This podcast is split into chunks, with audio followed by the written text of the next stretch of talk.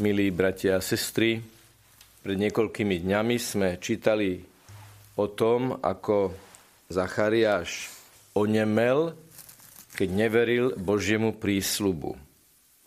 Príbeh vrcholí v dnešnom čítaní, v predvečer Vianoc, keď zase čítame o tom, ako sa doslova mu rozviazali ústa a jazyk i prehovoril a velebil Boha.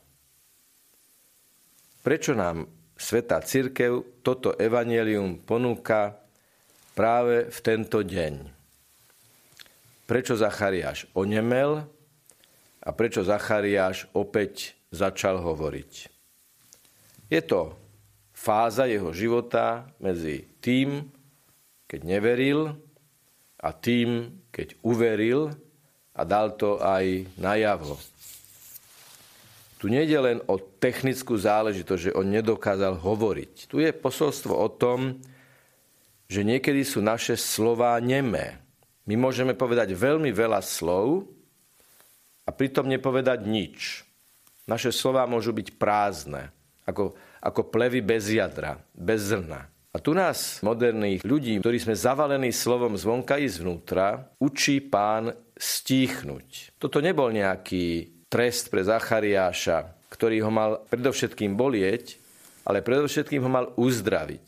Boh, ak trestá, vždy trestá so šancou sa uzdraviť. Čo Zachariáš mohol prežívať, keď nedokázal hovoriť, nevieme. Ale vieme si určite predstaviť, že to bola veľká lekcia.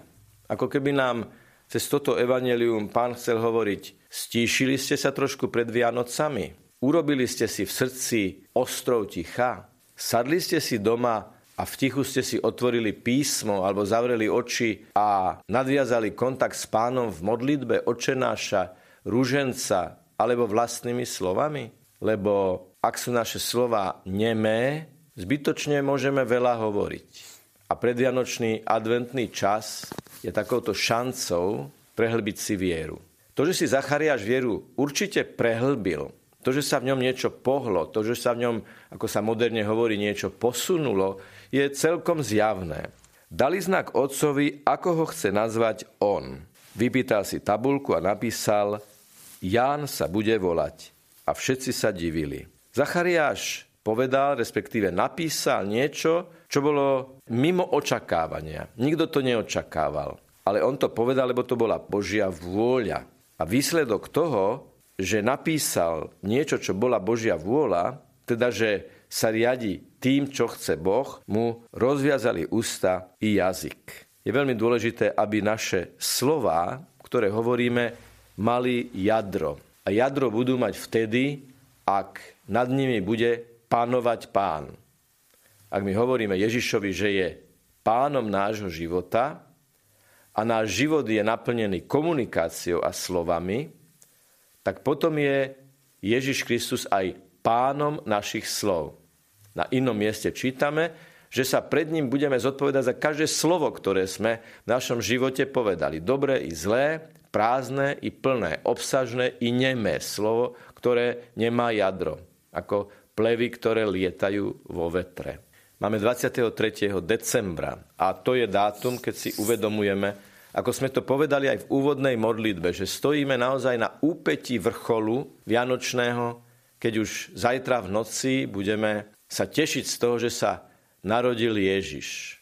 Nájde naše srdce stíšené, aby sme ho prijali do toho srdca. Vyjadríme aj my, že chceme plniť Božiu vôľu, ako to chce Boh. Vyjadríme aj my, že chceme, aby pánom našej komunikácie, našich slov, bol Ježiš Kristus a jeho evanelium, lebo na to, aby sme to evanelium naozaj počúvali, netreba si len sadnúť a nič nerobiť. To ešte je vonkajšou známkou, ale máme v srdci ticho pre hlas Božieho slova, pre hlas Kristovho evanielia. To je otázka pre každého jedného z nás. A ešte stále máme šancu dnes a zajtra si vytvoriť vnútorný pokoj, a dovoliť, aby sa aj nám rozviazali ústa i jazyk. Keby som mal z tohto evanelia vybrať slova, v ktorých všetko vrcholí, Keby som mal z týchto slov, ktoré sú napísané v tom dnešnom texte, vybrať tie, v ktorých ovocie prerodu Zachariášovho je najjadrnejšie a najnádhernejšie vyjadrené, tak je to zhruba v polovici tohoto textu a síce, že potom, ako sa mu rozviazali ústa a jazyk, i prehovoril a teraz to príde, velebil Boha. Keď človek chváli Boha, to znamená, keď človek z najhlbšieho vnútorného presvedčenia chváli svojho stvoriteľa, svojho vykupiteľa, svojho záchrancu, tak vtedy sú jeho slova najplnšie, pretože ak tvor hovorí o stvoriteľovi, ak človek hovorí o svojom záchrancovi, tak je to tá najplnšia forma komunikácie. Keď chválime Boha, vtedy sú tie slova najjadrnejšie, pretože vtedy vyjadrujeme podstatu všetkého, čo jestvuje, keď chválime Boha. Lebo sme jediní, ako ľudia zo stvorených bytostí, sme jediní, ktorí v našej vnútornej slobode vieme chváliť.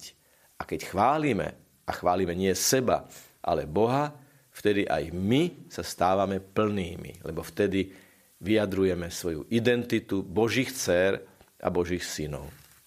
Tak aj v pokračovaní tejto svetej omše, ak si vytvoríme takéto vnútorné ticho a nastavíme sa na vlnovú dĺžku Božej lásky, tak aj z tohto slávenia vyjdeme obohatení, schopní velebiť Boha celý deň slovami, ale najmä skutkami, reakciami, prístupom, jednoducho láskou v každej chvíli.